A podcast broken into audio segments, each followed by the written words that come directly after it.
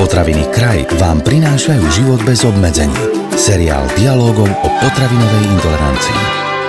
Priemerná dĺžka života by vraj rástla míľovými krokmi, keby zelenina voňala rovnako dobre ako slanina. Od malička nás učia, že zelenina je veľmi zdravá a preto by mala byť bežnou súčasťou nášho jedálnička.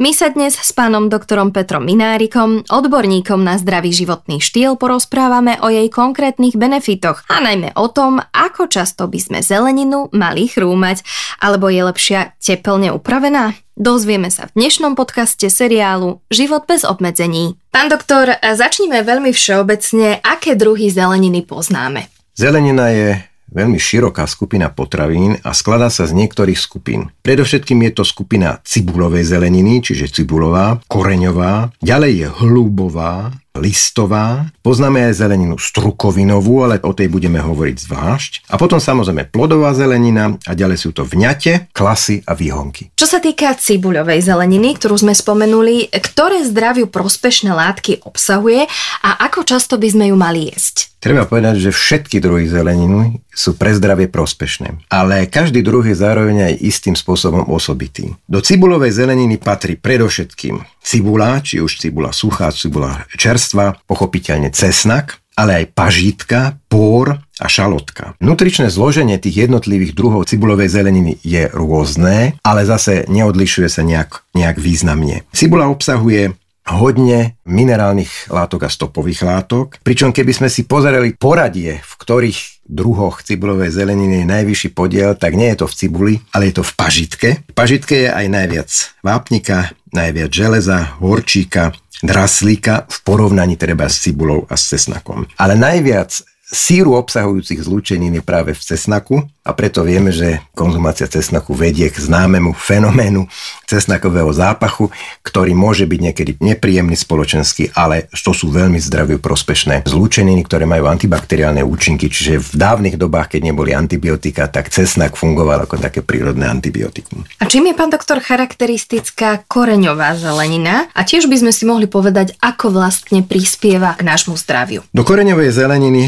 patrí predovšetkým celer, ďalej červená repa, zvaná aj cvikla, vynikajúca zelenina je chren a samozrejme stará známa mrkva, ale aj reďkovka, reďkev a možno pre niektorých ľudí menej známy paštrnák. Koreňová zelenina je takisto bohatá na minerálne látky, na stopové prvky a na vitamíny. Jednotlivé druhy koreňovej zeleniny majú rôzny obsah. Takým šampiónom je napríklad chren. Chren obsahuje podstatne viacej napríklad zinku, keď pozeráme do nutričných tabuliek, než ostatné druhy. A takisto obsahuje aj vápnik, ale na vápnik je napríklad zase najbohatší celer. Mrkva Vieme, že je oranžová tá oranžová farba je spôsobená oranžovým farbivom beta-karoténom. A tu by som chcel už zdôrazniť, čo budem zdôrazňovať aj pri ďalších druhoch zeleniny, že nemusíme uprednostňovať alebo neustále jesť jeden druh, pretože tá kombinácia tej pestrosti tých živín tvorí to, čo podporuje to zdravie najviac. To znamená, mrkva obsahuje tie beta-karotény, chren obsahuje viacej zinku, celer viacej vápnika, takisto železa, ale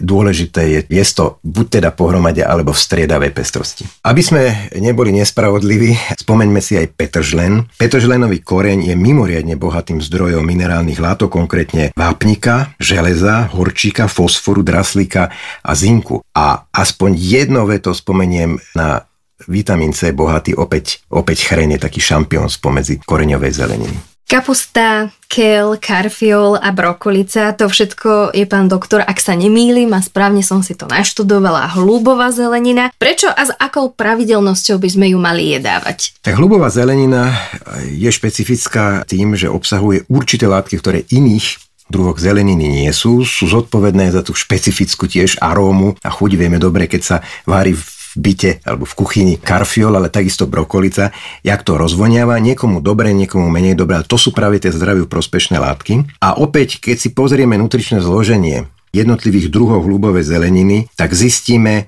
že sú na jednej strane dosť podobné, ale niektoré sú osobitné tým, že obsahujú niektorých látok významne veľa. A ja som takých šampiónov našiel z nutričného zloženia práve ani nie tak kapustu, ktorá tiež je samozrejme pre zdravie prospešná, ale tzv. kel kučeravy a brokolicu, pretože kel obsahuje v podstate najvyššie množstvo vápnika a železa. Brokolica zase obsahuje pozoruhodné množstvo bielkovín a takisto aj kel. Na zinok je najbohatší brokolica. Vieme, že zinok podporuje imunitu a niekedy ho ľudia užívajú, keď e, ochorejú treba z prechladnú alebo pri iných druhoch výroz. A samozrejme aj vitamíny. Najvyšším zdrojom vitamínu C, asi každý povie kapusta, ale nutričné tabulky nám povedia, nie je to práve brokolica. Veľmi zaujímavé. A čo napríklad taká kyslá kapusta? Lebo vieme, že sa o nej hovorí ako o takej našej slovenskej vitamínovej bombe. Je to pravda a na čo všetko je dobrá? Kyslá kapusta alebo kvasená kapusta má tú výhodu oproti nekvaseným, nefermentovaným druhom zeleniny, že obsahuje ešte aj prospešnú takú bakteriálnu mikroflóru,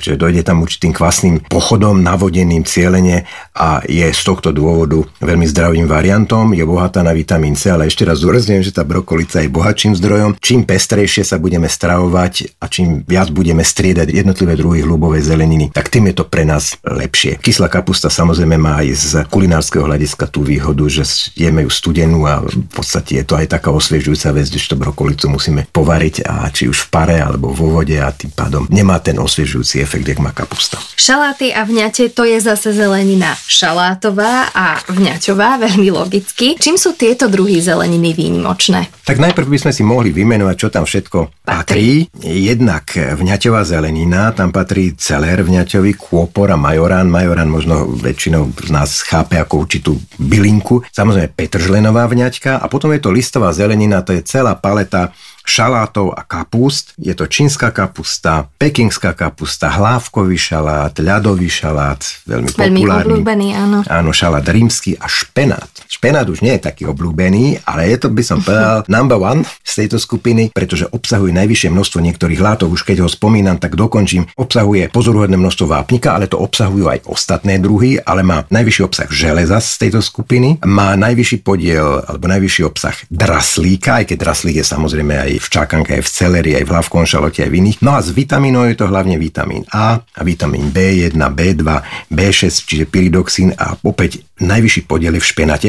Nechcem veľa o číslach hovoriť, ale keď si zoberieme, v jednom kilograme špenátu sa nachádza 28 mg karoténu, vitamínu A, ešte v celej ryba 1 mg, alebo v čakanke 1,3, alebo v pekingskej kapuste iba 0,7 a ešte raz poviem, špenáte 28, 8. čiže to je mnohonásobne viacej. Povenujme sa aj strukovej zelenine, pretože strukoviny patria takisto medzi zeleninu. Oproti iným druhom, a na to ste ma upozornili, majú aj isté osobitosti. Tak si povedzme aké. Povieme si ale veľmi stručne, lebo pokiaľ viem, budeme mať niektorých z nasledujúcich podcastov aj osobitnú kapitolu, kde sa budeme venovať iba strukovinám, Áno. pretože sú veľmi významné. Opäť začneme s tým, čo všetko sa do strukovinovej zeleniny počíta. Predovšetkým fazula, fazulové struky, ale aj hrášok, potom sojové struky, bôb záhradný a potom sú ešte aj také, že klasy a výhonky, ktoré nie sú celkom strukovinou. Tam patrí špargla, kukulica, fenikel a artičoky. Aspoň toľko k tej strukovinám poviem, že sú mimoriadne bohaté na bielkoviny, čo teda iné druhy zeleniny nie, nie sú, sú, takže tým sú v podstate osobitné a ďalej si to povieme v nasledujúcom podcaste. Tak to bol taký pekný tís a poďme sa teraz povenovať kukurici a stále obľúbenejšej šparkli na Slovensku.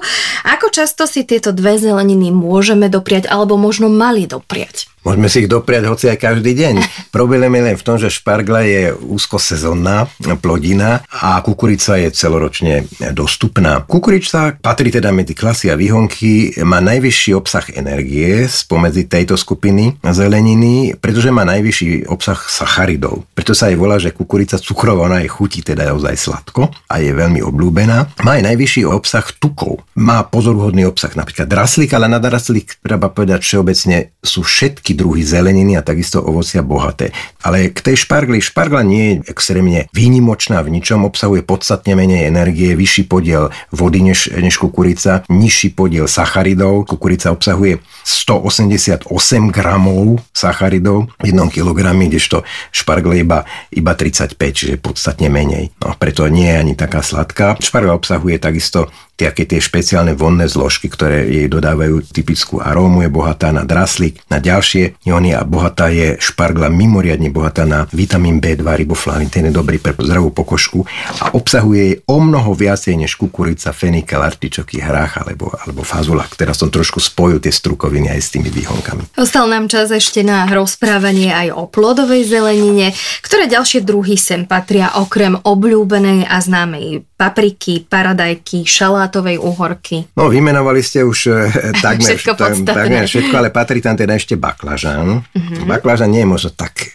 extrémne obľúbený, ak sú napríklad paradajky, rajčiny a papriky. A patrí sa aj melón. Melón je zaujímavé, mm-hmm. že melón vnímame ako ovoce, pretože má pomerne dosť veľa cukrov a je teda sladučky, keď je pekne zrelý a my ho teda tradične konzumujeme ako ovocie a nie ako zeleninu, ale je to v podstate plodová zelenina. A potom tu patria úhorky šalátové, papriky, aj feferónky a aj tekvice sem patria. Každá táto plodina je osobitná, je bohatým zdrojom minerálnych látok, stopových prvkov, aj vitamínov rozpustných vo vode, ale predovšetkým má každá inú farbu a tá farba je vlastne dodaná určitými rastlinnými eh, nutrientmi alebo, alebo živinami, treba z paradajky aj melóny sú červené z karoténu, ktorý sa volá likopén, niektoré druhy tekvice sú oranžové z beta-karoténu, podobne ako markva alebo marhule a to sú pre zdravie prospešné látky. Čiže opäť konzumácia jednotlivých druhov je na mieste. To ste mi už vlastne odpovedali na otázku, ktorú som mala pripravenú a síce či je vhodné niektoré druhy zeleniny uprednostňovať, ale zrejme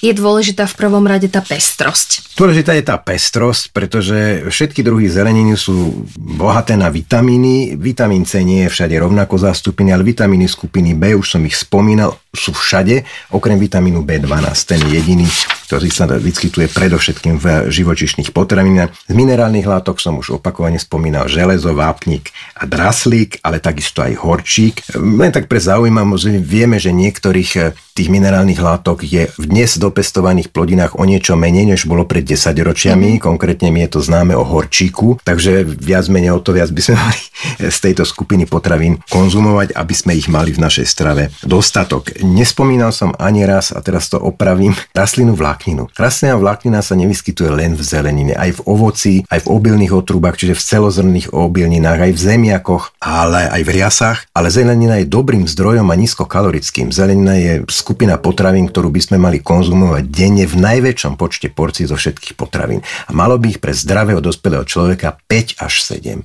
Práve pre všetky tieto pozitívne vlastnosti a to je v podstate odporúčanie Svetovej zdravotníckej organizácie, ktoré kopírujú všetky ďalšie odborné lekárske spoločnosti na celom svete. Na záver možno ešte otázka súrová versus varená zelenina, aj keď aj v tomto prípade už tak trochu šípim odpoveď, ktorá je lepšia, ktorá je, čo sa živín týka, výhodnejšia pre naše zdravie? Obecne platí, že výhodnejšie je konzumácia surovej zeleniny, pretože je tam pomerne dosť veľa termolabilných zložiek výživových, ktoré sa teplom viac alebo menej strácajú a preto tá surová je výhodnejšia. Niektoré druhy zeleniny nemôžeme jesť surové. Napríklad strukoviny treba tepelne pripraviť, takže treba to brať od prípadu k prípadu. A keď už tepelne pripravujeme zeleninu, tak ideálne je ju tepelne pripraviť čo najšetrnejším spôsobom, ktoré je šetrné práve k tým termolabilným výživovým zložkám.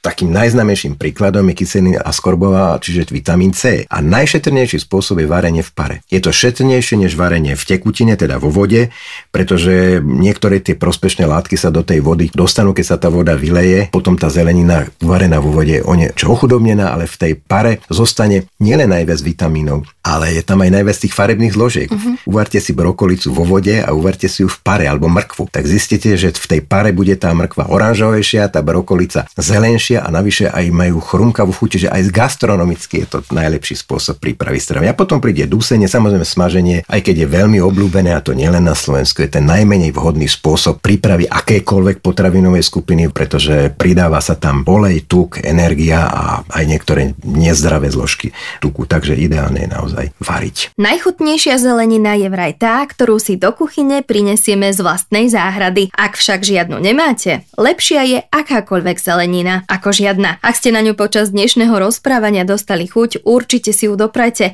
Na budúce sa vám možno to isté stane, keď sa s pánom doktorom Petrom Minárikom povenujeme ovociu. Počujeme sa už čoskoro. Tento podcast vám priniesol kraj. Moderné slovenské potraviny.